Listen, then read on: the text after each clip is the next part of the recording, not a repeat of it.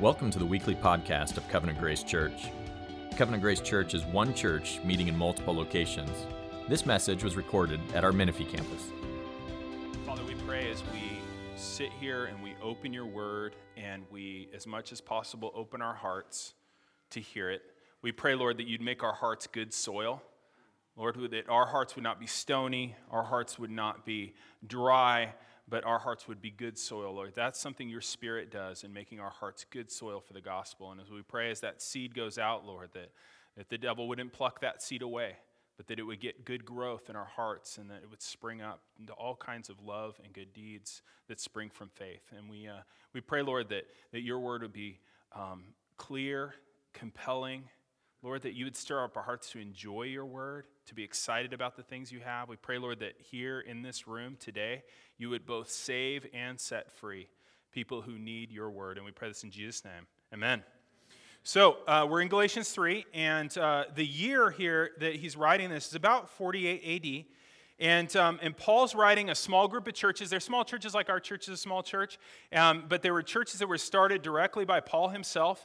And he planted these churches in areas where they had never heard the gospel before. He brings this amazing message to them this amazing message that though they are sinners and condemned by God, that God himself has become a man, come down on earth, lived a perfect life, died in their place, and all they have to do is hear that message and believe it and they'll be eh, forgiven and welcomed into God's family. And many of those people believed it, which is amazing, really. You've got this, you know, ex-Pharisee Jewish guy going out to the, you know, nether reaches of the Roman Empire, preaching to the pagans about a Jewish Messiah, and they believe. You know, it's the power of the Spirit.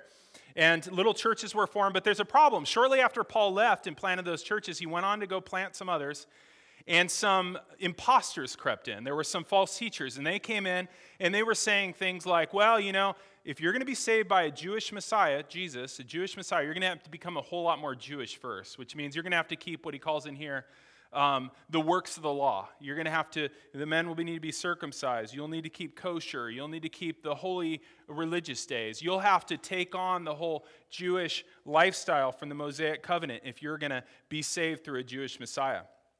And you can imagine after these false teachers left, I mean, these guys are new believers. This is a new church. And these guys are saying that they're from Jerusalem and from the other apostles. You can imagine them going like, well, maybe they're right, you know? Maybe we aren't really in yet. Maybe we aren't. I mean, we're just these people off in the middle of nowhere. Like, what makes us think that we would be in with the God of the Bible, the God of the Old Testament? And uh, so maybe, maybe they're right. Maybe we aren't God's people yet. Maybe we need to do these works of the law and add something else to Christ. And so Paul hears about this and he he gets very uh, shocked and upset and afraid for them, and he writes them. He writes them, and he's pretty tough on them. Look at verse 1. Uh, chapter 3, verse 1 of Galatians says this O foolish Galatians, who has bewitched you? Okay? It's intense, right? It's as if Paul's saying, I'm not really sure if you're doing this because you're stupid or because you're under a spell. Like, are you foolish or are you bewitched? You know, this word foolish is a translation I started reading recently, and it's witless you witless Galatians, you know, and it kind of has a sharper feel. Well, foolish has a sharp feel, but we've read it too much. So you hear witless and you're like, that's kind of mean. It, Paul is really startled by what's going on here. He's saying, you know, you guys should know better. Look at verse 1. He says, O foolish Galatians, who has bewitched you? And then he says, It was before your eyes that Jesus Christ was publicly portrayed as crucified. He goes, It was before your eyes that Jesus Christ was publicly portrayed crucified. You should know that's enough. You shouldn't be looking for other things. Now, Paul does not mean that these people physically saw the, the crucifixion. You might think that, right? But these are, these are Galatians. These guys are several hundred miles away from Jerusalem. This is written 20 years later. These are non Jews. They weren't there. So, what does Paul mean when he says, it was before your eyes? He says, before your eyes that Christ was publicly portrayed crucified. What he means here is not that they saw it, but it, he's talking about preaching, guys. He's talking about the preaching of the gospel, that the preaching of the gospel, Paul's preaching, and anyone who preaches the gospel, it's a public portrayal of Christ crucified. Isn't that awesome? Does that make you more excited about it? It's a, that's what it means to preach the gospel. It means to publicly portray Christ as crucified. And because of this, they should have known better. So he's like, Are you guys foolish? What's going on? Or is it something worse? You know, he says, he says, Who has bewitched you? Maybe it's something worse. The New Living Translation says, Who has cast an evil spell upon you? Which is actually quite accurate. The Greek word here means to exert evil influence through an eye. Okay, so it's like a sorcerer using their eye to cast a spell on people. He's like, Who has bewitched you? Now, he doesn't have in mind probably a sorcerer that came to town or something. He's thinking of the demonic influence that causes the gospel to become unclear. Okay, the darkening of the mind. It's like a casting of a sorcerer's spell. It creates confusion and blindness. And that's something Satan does. Satan blinds minds, he confuses people about the gospel. That's why the gospel is kind of hard to hold on to. Have you found it hard to hold on to? I found it hard to hold on to. You know, you're told it's Jesus alone. You're like, okay, that's simple, got that. And then a little bit later, you're operating as if it's not. What is that? There's a spiritual thing happening there. That's not because you're stupid or witless, okay? That's because there are spiritual forces trying to blind your mind to it. He's casting a spell. He casts a spell that makes them feel insecure about God's love. You know, it's a spell that, you know, where you were looking at Christ and now you start to kind of turn your eyes inward, a weird visual, turn your eyes inward and look at your own sin and look at and see, do I measure up? Am I doing this right? Can I call myself a Christian based on what's, a, and an excessive focus on your insides. We should do some introspection, but it shouldn't be the main thing. And what this causes us to do is start to look at ourselves instead of looking at Christ. And as we see all that sin, we start to think, you know, how could God love a person like me? Guys, anybody? Right? I mean, this is the thing, right? That's the spell. That's the spell. It's a spell of self sufficient religion being cast over our minds, and it's demonic. And Paul's shocked and saddened and scared. And look at verse 4. He says, Did you suffer so many things in vain, if indeed it was in vain? He's like, Why did you suffer so many things for Christ to abandon him now? You know, like you went through so many hard things to follow Christ. You know, come back. You know, these Galatians guys, they're confused. They're confused between two things you'll see in this passage. You'll see works of the law and hearing with faith. And they're confused. They're confused about what, how do we know that we're right before God? How do we make progress in the Christian life? Is it works of the law or hearing with faith? Hearing with faith would be seeing Christ crucified and banking your whole life on it. You know, not saying, okay, yeah, Christ paid the debt, but and if I live enough of a good life and add that to the scale, then I'll be worthy enough. No, it's Christ alone. That's what it means hearing with faith, hearing the gospel and believing it. Or is it works of the law? Works of the law in this context would be banking on your own ability to keep God's law. Okay, you either bank on Christ or you bank on your own ability to earn your way. It's the difference between trusting in what he did or trusted in what, trusting in what we do. That's the difference. It's, it's seeing Christ and all he's done and trusting in him for it. That's what we mean by hearing with faith. It's a difference between something that you're doing and something that's done. It's a difference between earning something and hearing something. You realize that the Christian gospel, you are accepted in Christ because you heard something and believed it, not because you did something. That's completely different. You can imagine the Galatians, especially after these, you know, people, legalistic people came and they're saying works the law and all this stuff. You can imagine them thinking like, maybe it was a little silly to think that if we just heard a message and believed it, we'd be right with God. Like nothing's that free. And something like this certainly isn't going to be that free, right? And so Paul comes to him and he says, guys, you need to focus on this. He goes, look at what you've already received for free by hearing with faith. And he points out two things here. He points out that they've received the Holy Spirit in them and they've received the Holy Spirit working among them as a body. Okay, let me read it to you. It's um, verse 2. He asked them two questions. Let, let me ask you only this Did you receive the Spirit by the works of the law or by hearing with faith? Okay, that's the first one we're going to look at. How did you receive the Spirit? Did you work really hard and got the Spirit, or did you get the Spirit after believing the gospel with faith? And the second question is a little further down. He goes, Does he who uh, does he who supplies the Spirit to you and work miracles among you do it by works of the law or hearing with faith? So, those are the two questions we're going to look at. First one is, How did you guys get the Holy Spirit? Verse 2, let me ask you only this Did you receive the Spirit by works of the law or by hearing with faith? Um, you all, all of you believers, all of you who are trusting in Christ, have become inhabited by God. And we have a very pantheistic way of thinking these days where, like, oh, God's in everywhere and in everything, and it doesn't really mean much to say God dwells in you. It means a ton. Okay? He dwells in you in a way that he used to dwell in the tabernacle and in the temple. It's God's very presence living in your body, your body. And you're like, it's just a regular body. It's a regular body inhabited by the God that made the universe. Okay? You, normal you, have God living in you, the God. Okay? This is amazing. And these guys, these Galatians were almost all Gentiles. And those impostor teachers that come in and said, you know, if you really want to be accepted and loved by God, you need to do these things the works of the law, circumcision, uh, the kosher laws, holy days. You need to do all this, and then God will really accept you and love you. Okay? Um, the weird thing is, is here you have a group of Gentiles, and the Hebrew God is already living inside of them. And so he says, How did that happen? You know, you're a bunch of Gentiles, and these guys are saying, Oh, to get really accepted, you need to do these things. And he's guys, Look, guys, you already have God living in you. Somebody's got some explaining to do, right? Somebody's got to explain how these Gentile people that have never kept any of these laws have God living in them. And he's like, What more are you looking for?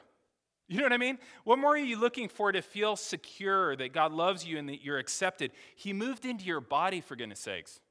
What more are you looking for? And how is keeping the law of Moses going to give you more than that? Like, what more am I going to get from keeping all these things? I got God living me. He's pointing that out to him. He's guys, guys, you are already accepted.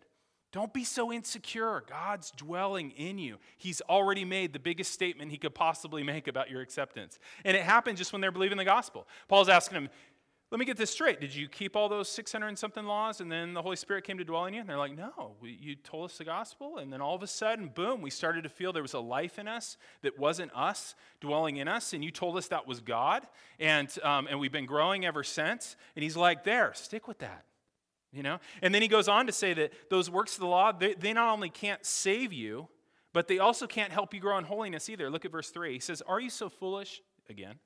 Have you begun by the Spirit? Are you now being perfected by the flesh?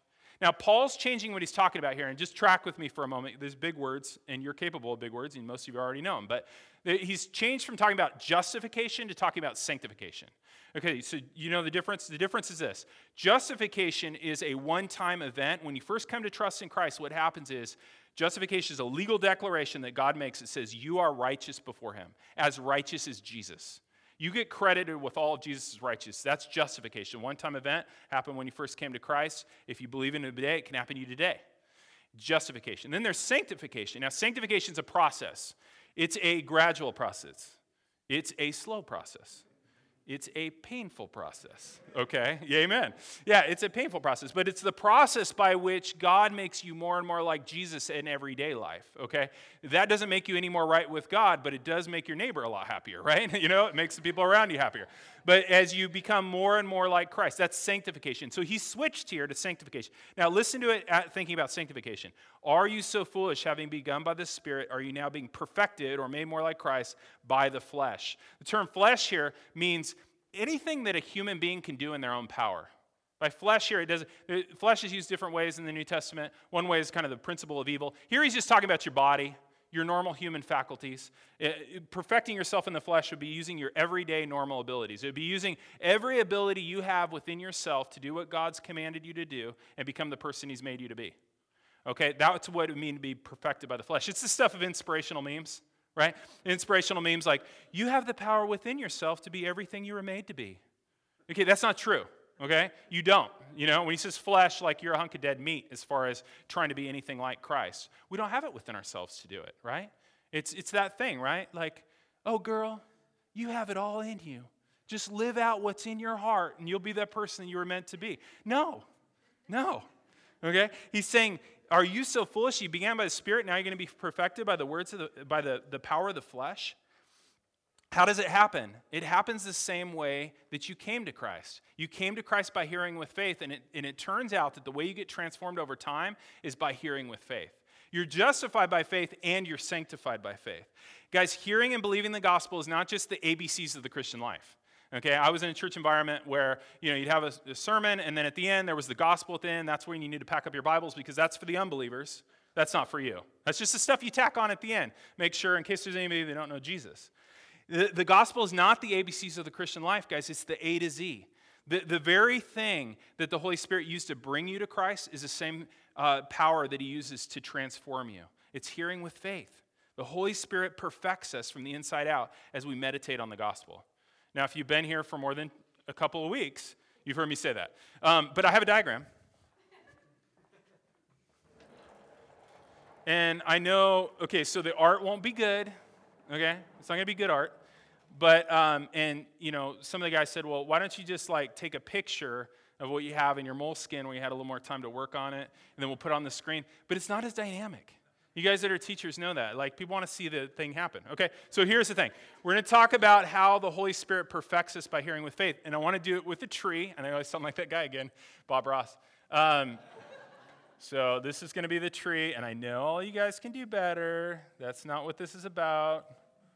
Okay, and then we'll go up here and we'll have some little branches. I'm gonna put a little flower. No, I'm just kidding. Um, okay, so it's a tree. Believable? Yeah? Okay, tree's got some fruit, right? Okay, so this is a little diagram on Christian growth. So um, the first thing I want to show you is the soil unbelie- un, un, uh, beneath here that the roots are in. This is the gospel word, okay?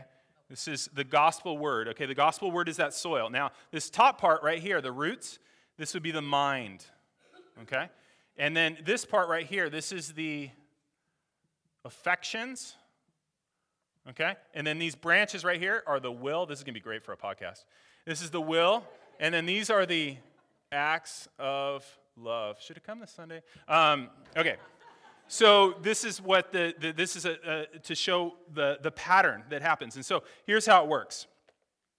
So here's how it works. This Holy Spirit uh, transforms us as our mind is soaking in the gospel word, okay? As we meditate on the gospel, and we meditate on all the wonderful aspects of the gospel. And the gospel isn't just a simple thing, right? There's so many layers. It's simple enough to make one sentence, but it's deep enough to where we could spend the rest of our lives, even eternity, thinking about all the, the, the parts and all the nuances of the gospel. So uh, the mind soaks on the gospel word, meditates on it, and then the affections become stirred with joy. You guys have all felt this. As, as the gospel is made clear to your mind, as you're turning it over, you feel, don't you? You feel the joy build up in your affections as your affections are stirred up for Him.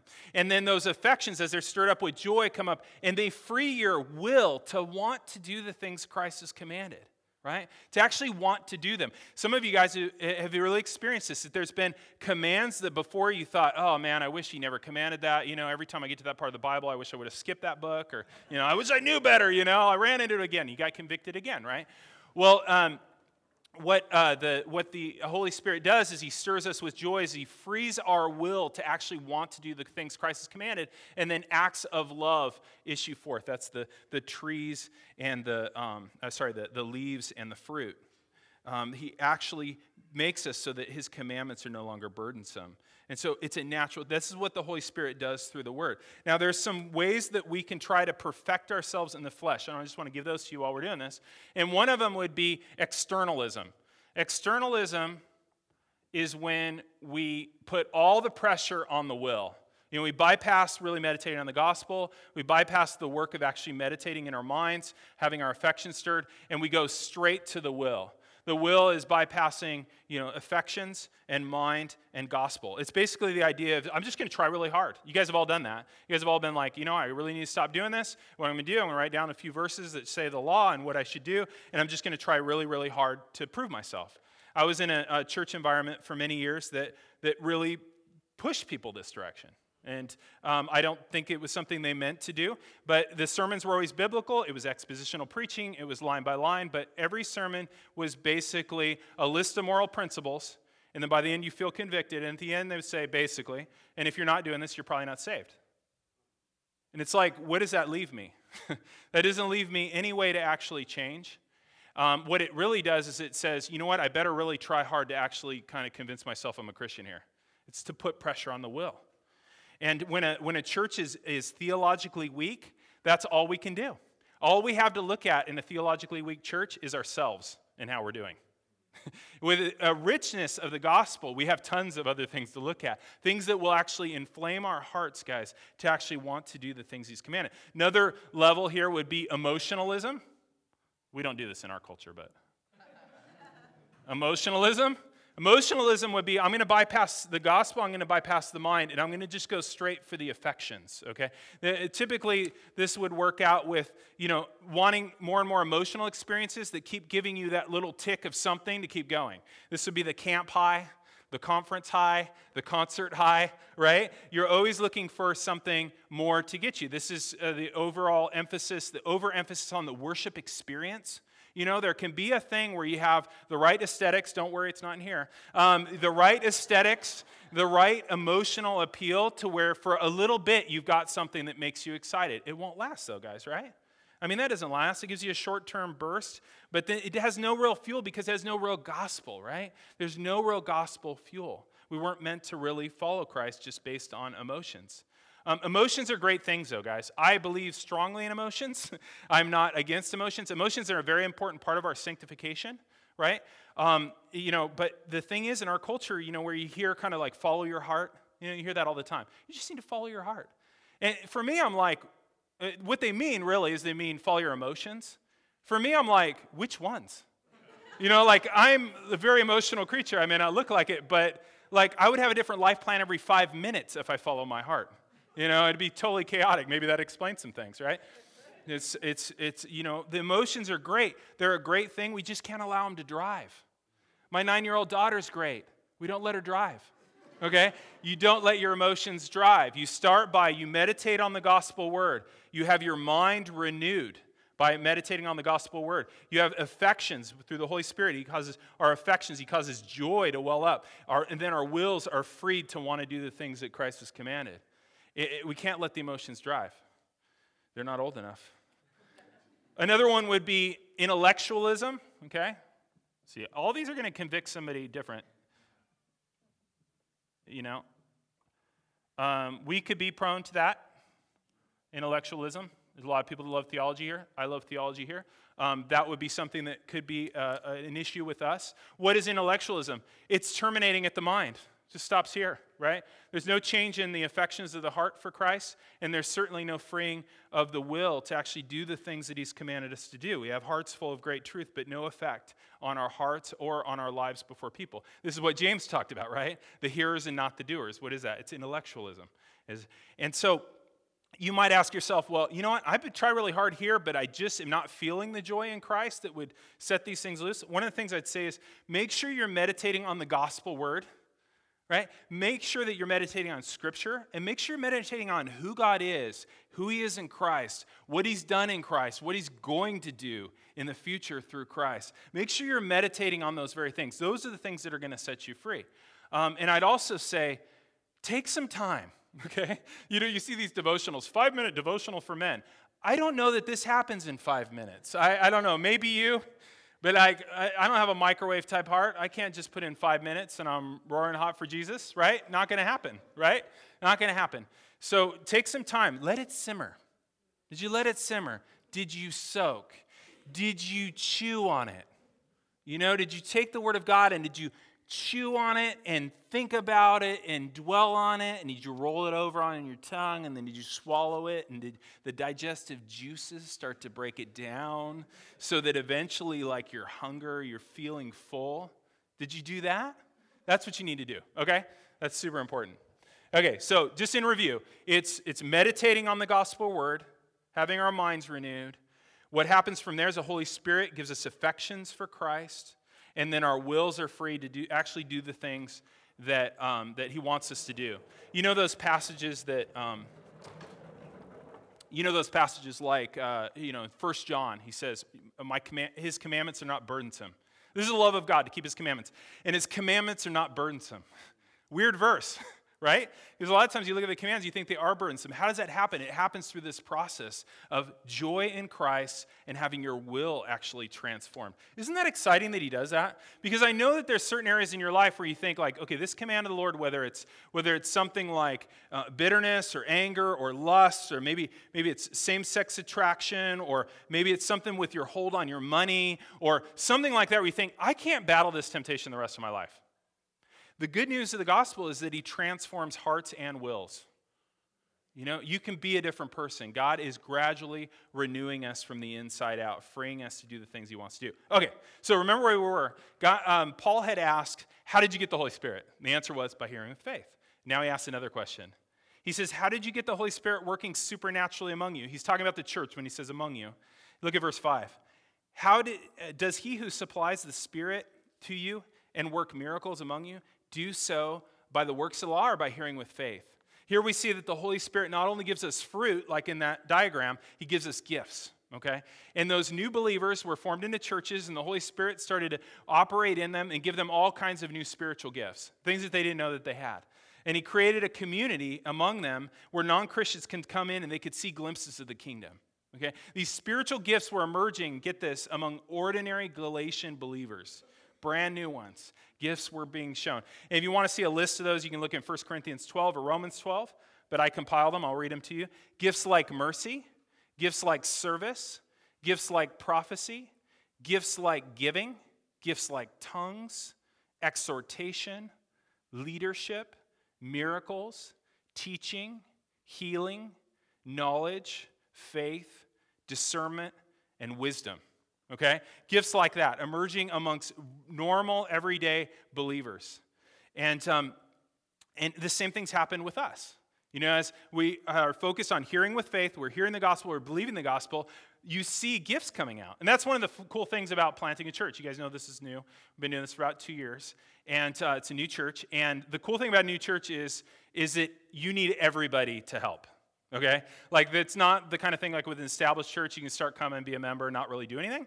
Um, it turns out like everybody's got to row the boat or it sinks okay and so the cool thing about that is is that you see people that with gifts that you didn't even know would have those gifts you know, people that like have an amazing gift of administration or amazing gift of, you know, teaching or service or they're just super gifted people and you never knew because you were in a bigger church and they weren't really needed and there were people that had their gifts more honed and they were more obvious so they kind of got took care of it and everybody else sat back. And then you go like, okay, we're starting a new church. Who has gifts? And well, I don't know. We'll find out, right?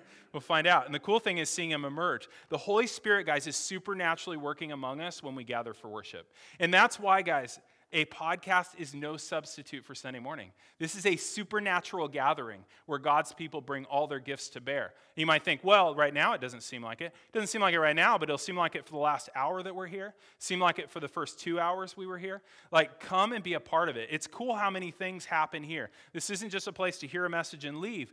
People are using their gifts here. God is uniquely present to bless us when we gather for the word and sacraments. That's something God promises. It says in verse 5 He supplies the Spirit and works miracles among you. And I'll tell you guys, one of the most surprising miracles or works that we've seen uh, here is in the area of healing. And you guys might not know much about us doing this because we're not flashy about it. Nobody comes in with really weird hair, you know, and, and you know, knocks people down or anything like that. No.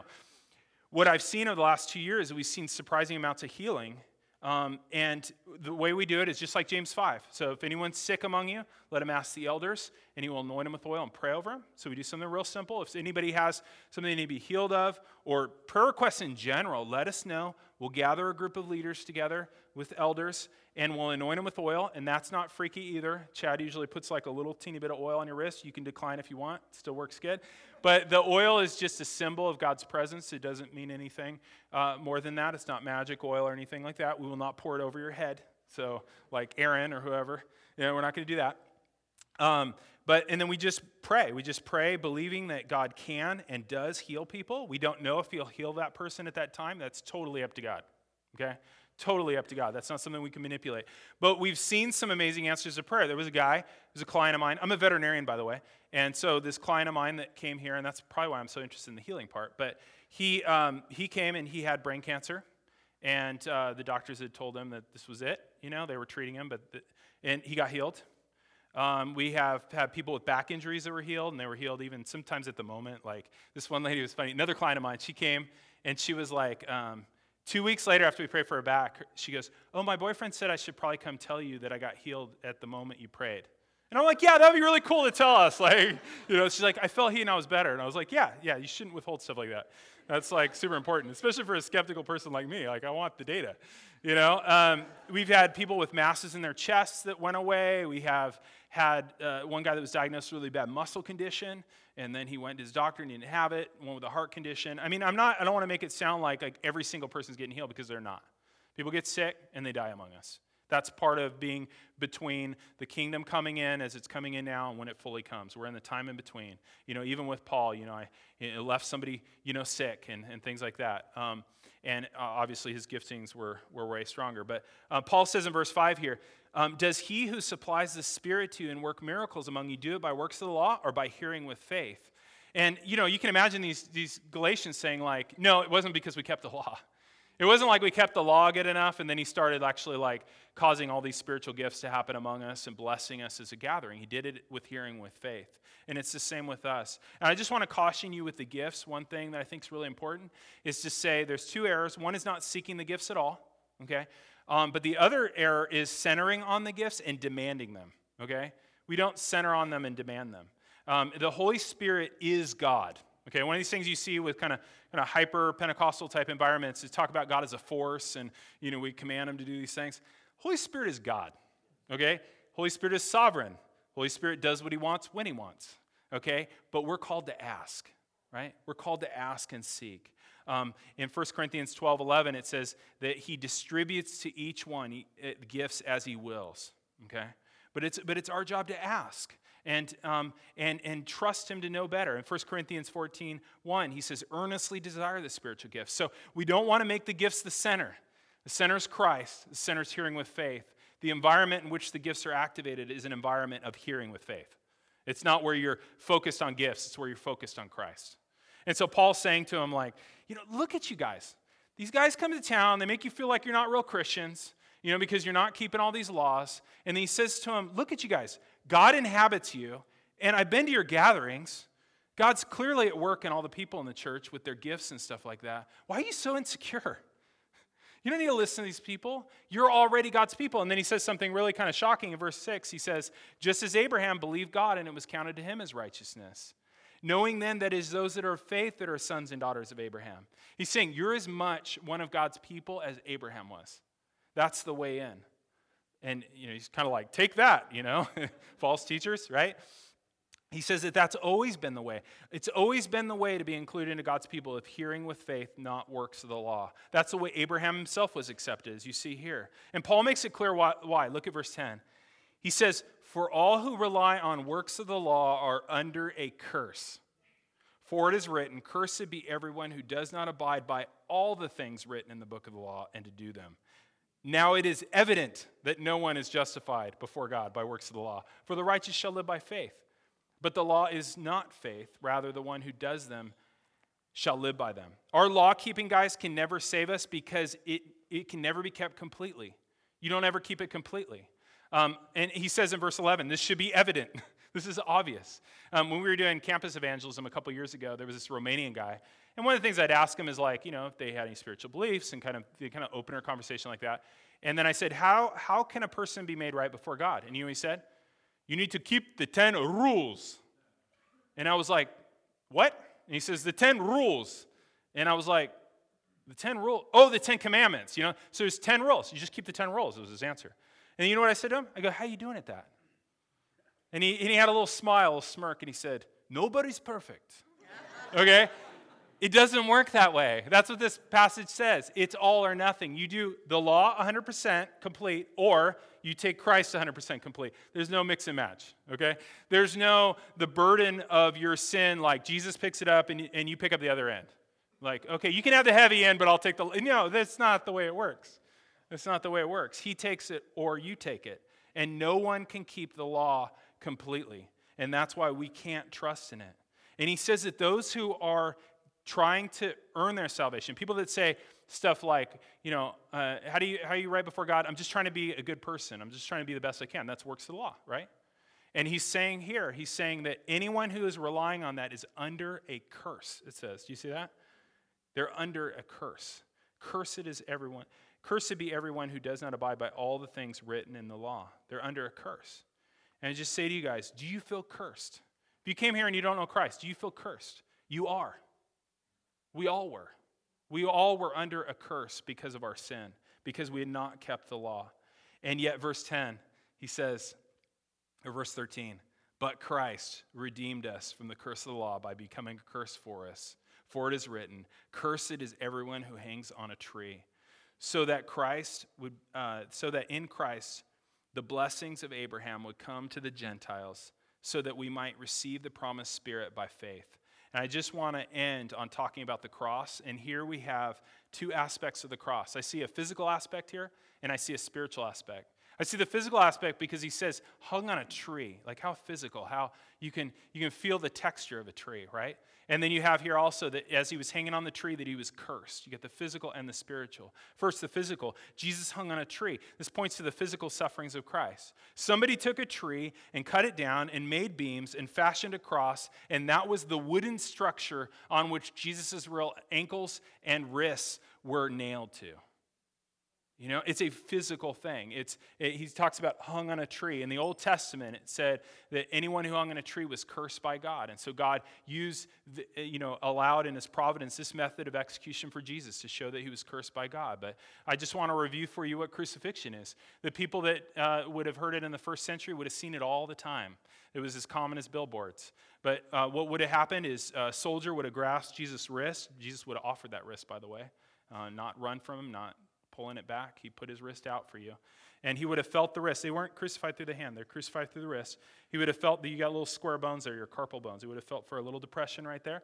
He would have taken the nail, would have pounded that right through there, would have separated his little carpal bones that are in his wrist, and it would have like played his median nerve like a fiddle as he was crucified there. Then quickly he would take the other arm and put it over here and do the same thing. But he'd leave room in the arms to make sure that he could writhe and move on the cross. It was important for his ability to breathe. The Romans didn't want to kill you right away, they wanted you to take as long as possible. So they wanted to make a way for you to actually breathe. And then what would have happened now that he's affixed to the horizontal beam is, is they would have attached it to the vertical beam and um, put it in place. And then they would have taken his feet. They put his um, right foot over his left foot on the cross, and they would have driven this right through um, the uh, heel of both of his feet. And so there he was um, hanging on the cross through the arches of his feet and through his uh, wrists. They would have left his knees with some flexion ability too. That was also to be able to breathe. Um, every time Jesus took a breath, he had to push himself up on the nail because that's the only way that you would be able to expand your chest to get air in. So he'd have to push himself you can imagine up on the nail, putting all the pressure on the, on the ankles on, of his feet and having his plantar and peroneal nerves, you know, being ground into that nail so he could breathe. And then when he couldn't take the searing pain in his feet, what he'd do is he'd drop down and let all the weight be on his wrists. Shooting pain up the fingers. You guys have hit a nerve before on the corner of your arm or something like that. Imagine a, a nail piercing it. And he'd have piercing pain up his fingers and, and down his arms. And he'd hold his breath until he couldn't hold his breath any longer, and then he'd repeat the thing by pushing himself up so he could breathe. He did that all day, all afternoon. You know, up and then down, and up and down, over and over again until he died. The pain, guys, was inescapable. The, uh, the, the word excruciating actually comes from the Latin word cross, crux. X means from, it means from the cross. It was excruciating pain. It was something where he writhed and just trying to adjust himself constantly to be able to breathe and have the least pain possible. And it's important, guys, amidst all this talk, though, of his physical sufferings, that we don't miss what was under the surface. And what's under the surface is what he says here Jesus was cursed. He was cursed for us then. This isn't just the bad Romans and all these people. This is God cursing Jesus. Why was he cursed? It says that he took our curse upon him. Do you guys see it there? He says, he says, Christ redeemed us from the curse of the law by becoming a curse for us. This points to the deeper sufferings, the inner sufferings, the inner torture of this thing. I think that, you know, perhaps one of the reasons why God used crucifixion is so that's something we can understand more. We can't understand the inner suffering and turmoil, so it helps us. It helps us get there to, to see the pain. Um, but Jesus was actually being cursed by God. We know that because he cried out, My God, my God, why have you forsaken me? And guys, it's a valid question because Jesus was perfect. Didn't deserve to be in this situation at all. He lived the law perfectly his whole life.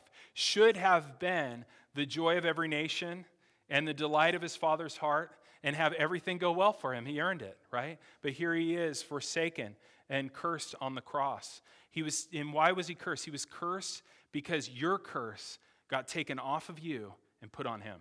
Praise the Lord. Praise the Lord. That's something the Father ordained to do before the foundation of the world to save you. That's something that Jesus volunteered for. In the book of Hebrews, it says that as he came into the world, he said, um, Sacrifices and whole offerings you do not desire, but a body you prepared for me. He said, Give me the body, I'm ready. And he came there to take the curse away from you. And by his perfect obedience and death, it was destroyed. It says in verse 13, that he redeemed us from the curse of the cross. And I just want to say to you guys in this environment that there's no sin in this room that's stronger than the cross. Because I think you could have come in here and thought that, oh, maybe the cross is enough for other people. But now that you've heard what it is, you should say that there's no sin in this room that's stronger than the cross. There's nobody for which they can say, you missed a spot of my sin right? This is enough for everybody here in this room. It's enough for millions and millions of people. um, more than they're in this room. And the other thing we can say about the cross is there's no goodness in this room that can be supplemented to it. I think sometimes we think that, you know, like, oh yeah, I got Jesus, but you know what? I've been doing really good since. And I think I've got a little record that I can maybe staple to the bottom of the cross, just as a little extra, so that the Father will go like, oh yeah, and I had this too. We never would, right? You never would right now. You know why? Because the spell's been broken. Remember, I talked about the spell, the spell of self, um, self-sufficient religion. It's been broken when you see the cross, guys. That's the solution. Seeing Christ publicly portrayed as crucified is what breaks the spell of self sufficient religion. And that's what we need to be doing over and over and over again, is seeing the cross. And I want to just say one quick word. If any of you have come in here with the curse of sin upon you and you hear that good news and want it, you can have it today. This isn't something you have to work yourself into or take a class or anything like that. This is something you receive today. So, today, while we're taking communion, it's for people that are trusting in Christ only. If you're not trusting Christ, don't take it. But if this is the day when you're saying, I'm trusting in Him, you can take it. In your seat, just saying, Lord, I want Christ. I want Him to remove all of my sin. I want to be yours. And He will make you every bit a Christian and every bit as acceptable before God as the Apostle Paul or Moses or Abraham or any of those guys. In a moment, justification. It's great news. Surrender your sin and cling to Him. So Christ is publicly portrayed as crucified today um, in the Word and also in the Lord's Supper. So, in a moment here, we're, during these next few songs, we're going to take the Lord's Supper. And in this, too, we proclaim um, Christ crucified, right? And we remember, remember, guys, as you take that bread, remember the curse and the tree. Remember both aspects of the cross. As you take that bread and you crush it with your teeth, remember that the Son was crushed for you to make you right with God. Your sin, as that thing dissolves in your mouth, that your sin is no more. The bread symbolizes his broken body. The cup symbolizes his blood, which washes, washes away all sin. So we remember and we also receive.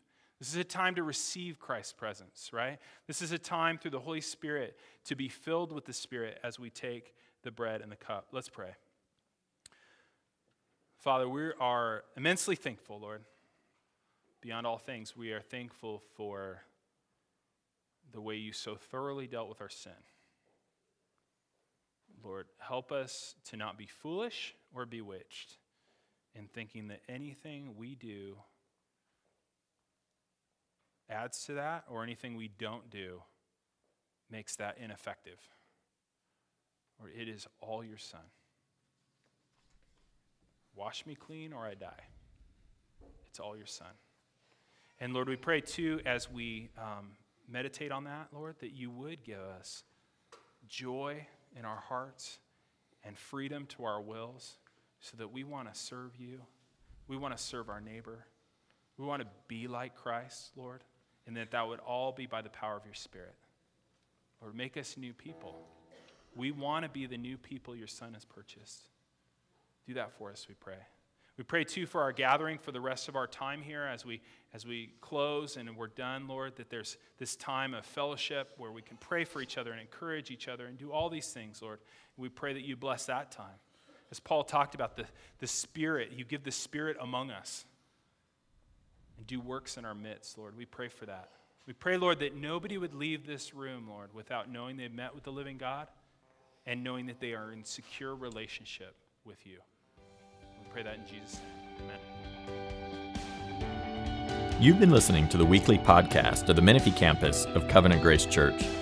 If you would like to know more about Covenant Grace Church, visit us online at covgrace.org.